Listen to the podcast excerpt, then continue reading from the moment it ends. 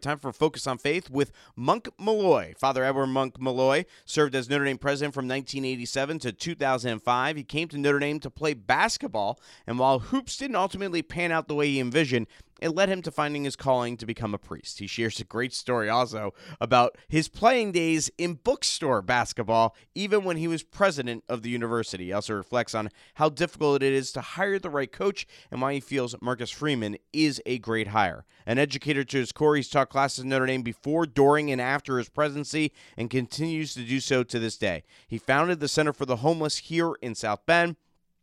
Here's Focus on Faith with Monk Malloy for those that don't realize, how are you staying busy these days? Well, um, busy, busy. Uh, I'm living in Sorin Hall. It's my 43rd year living in a student dorm as a priest in residence. I teach a first year undergraduate class on biography and autobiography. I serve on a lot of boards. I do substitute things for Father Jenkins, like hosting people at the top of the library if he can't do it. I go to funerals on behalf of the university if I'm asked. Uh, I'm writing a book, a book on leadership, and uh, otherwise uh, celebrate Mass a lot and just uh, do my thing. You mentioned teaching. That's something that you've always done, even when you were a president. Why was that important for you to always stick to uh, teaching, even when you were president? Which obviously your calendar was pretty full back then. Well, I always loved teaching, and I thought it was part of the ministry of Holy Cross to do multiple things. If you had asked me to describe what is a Holy Cross priest, it's somebody who is well educated, who uh, does multiple things simultaneously as well as he can. So most of us teach, live in a dorm, sometimes have administrative positions, get involved in activities outside of the campus. It's fun. Take us back to your childhood. You grew up in D.C. You know, what was faith like like in your house? Both of my parents were very faith filled. They were high school educated. My mother when she was a young girl, she had to uh, wear some uh, things on her legs, and she was afraid she was not going to be popular as a teenager. So she went to the shrine of Our Lady of Victory in Lackawanna, New York, and left her crutches behind.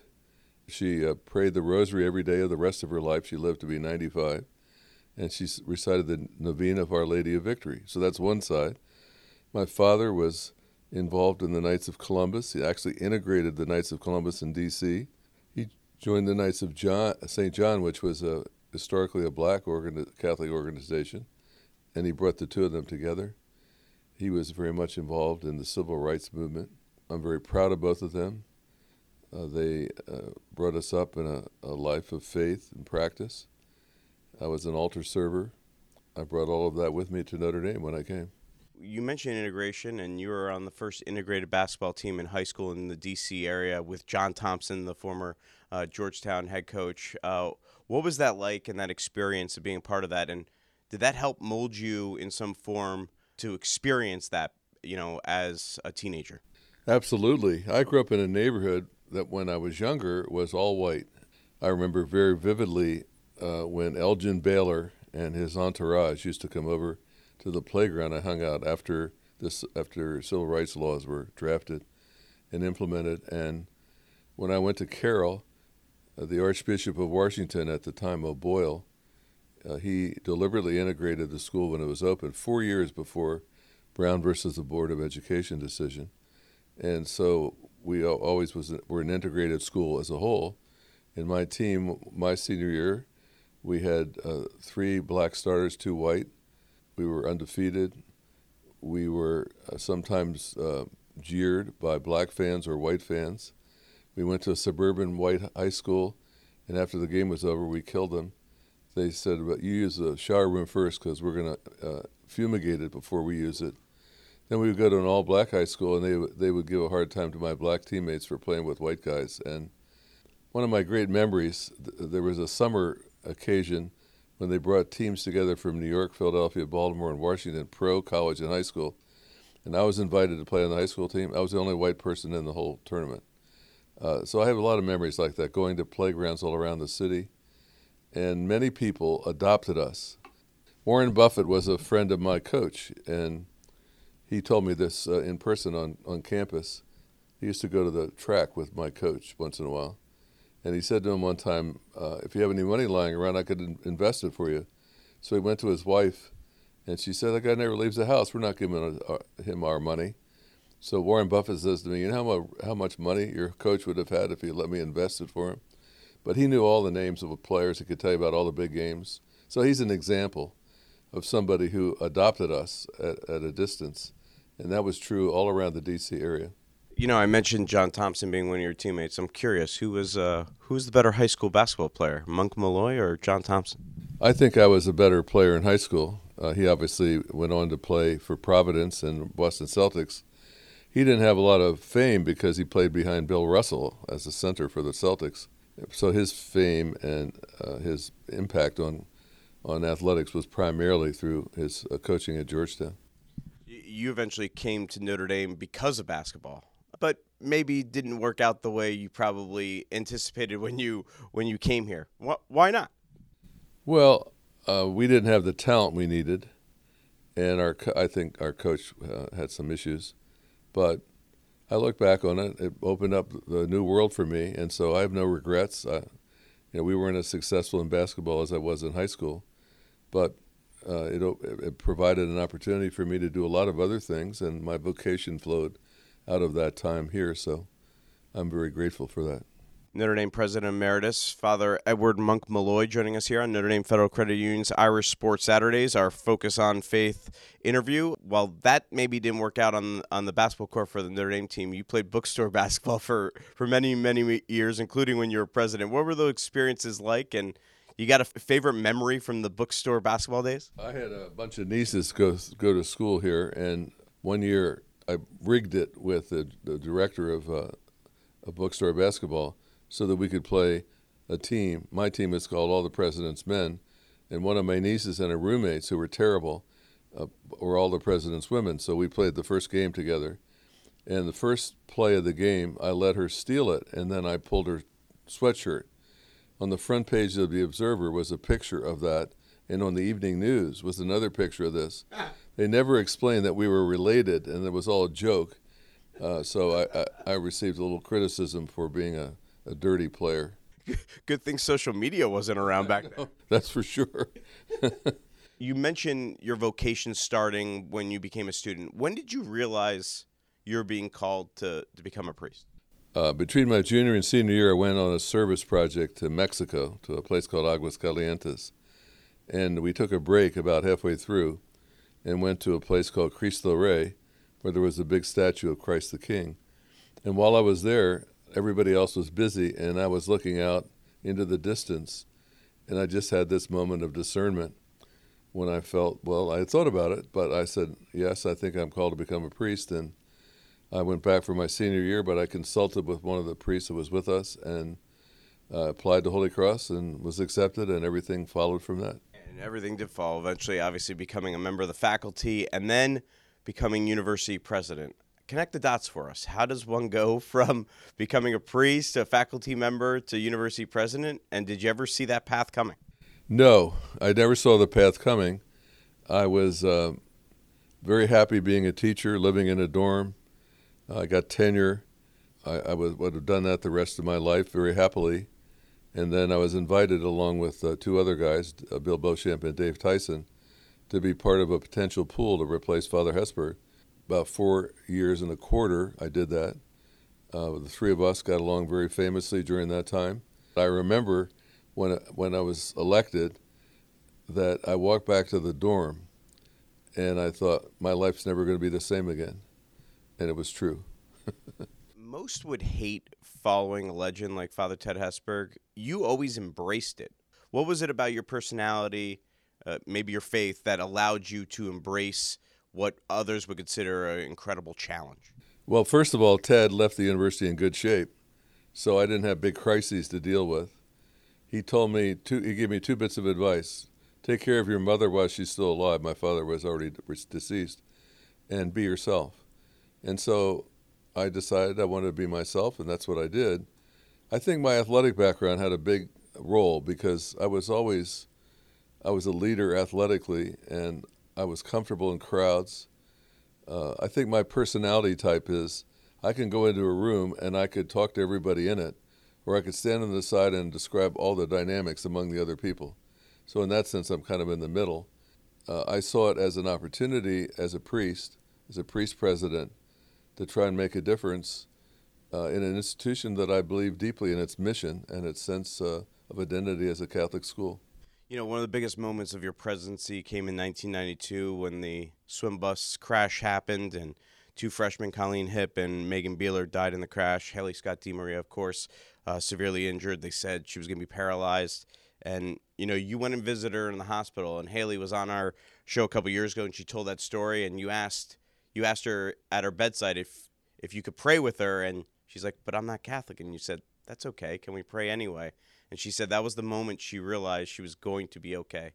What are your your memories of of that that moment with Haley and just seeing her overcome what she overcame and maybe where that stood for you in, in your presidency?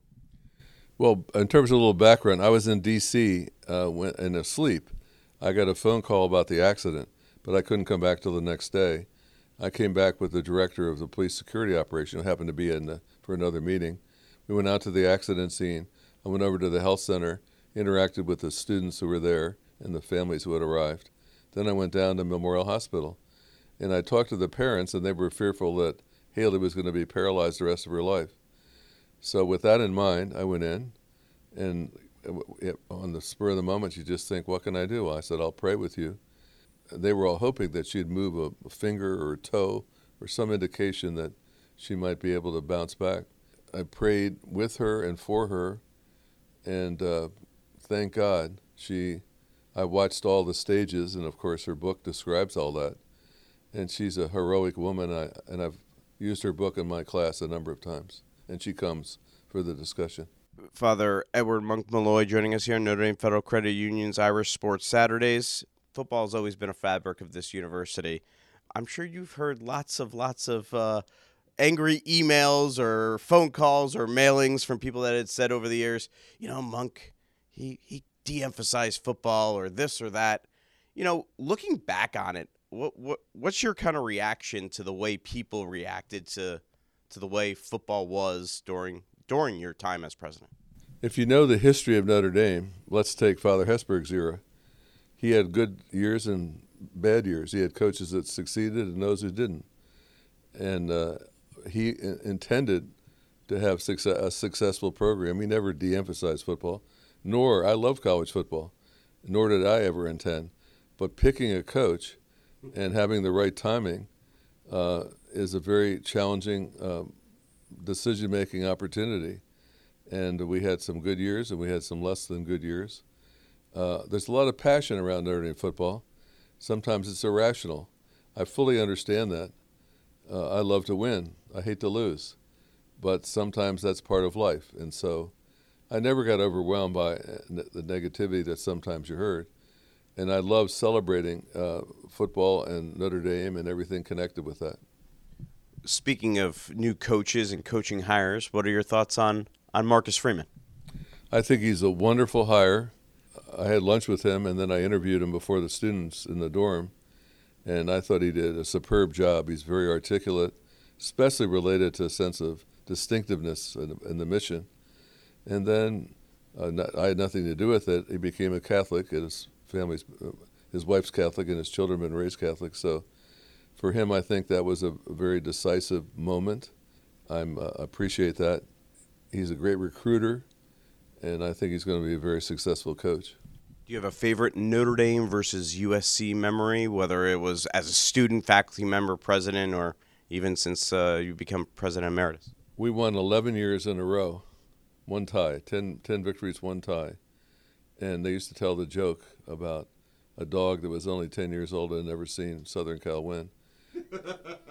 and the year we won the national championship, I remember after the game was over, Bill Beauchamp and I are up in the press box and somebody in their name section below us, and somebody turned around, and they played that martial music all the time with that band, and so I felt like was a Roman emperor, emperor as the all the Notre Dame fans were cheering us up in the press box. Hilarious. Uh, you know, Rocket Ismail. I, I saw an interview where he told a story where uh, he was in your first year class, was, yeah. and uh, y- you had to cancel class because you got summoned to Rome uh, to to see the Pope. I imagine you met you've met incredible amount of famous people. I'm curious if were you ever starstruck at some point? I, I've uh, had social time with 23 heads of state uh, from different countries and a couple of different popes. One of the people that struck me the most, because I introduced him, was Bishop Tutu from South Africa, who won the Nobel Peace Prize. He gave a talk that was so upbeat and positive after all the experiences that he had had that that stands out in my mind because he was here and because there was such a warm and, and responsive audience. And he seemed just like a, the nicest guy in the world. What's the coolest place you ever got to visit? My, my most favorite place in terms of beauty would be the South Island of New Zealand. I've been to 90 countries, um, you know, a lot of business meetings, but I've also tried to take advantage of seeing the areas too. Uh, among the places I've been, there are some great contenders, but the South Island of New Zealand, which where they made the Lord of the Rings movies and the Hobbits and so on, it has such a wide variety of, of, of areas of beauty, and it's easy to get to, and they all speak English and so on. So, I would highlight that as probably the the most attractive place I've ever been. Finally, almost your entire adult life has been spent on this campus. What has it meant to you to be a Notre Dame man? I feel privileged, really, that I played a small role in the history of the institution. I've been here as a student, as a seminarian, uh, as a priest, faculty member, and pastor, as an administrator. And every one of those roles has been very satisfying and enjoyable for me.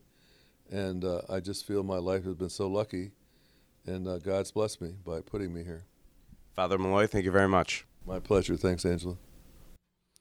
That's former Notre Dame president, Father Edward Monk Malloy, here on Focus on Faith. Now 81 years old. He's experienced a lot, still making new memories with all that he's doing in his life. And what a life it's been.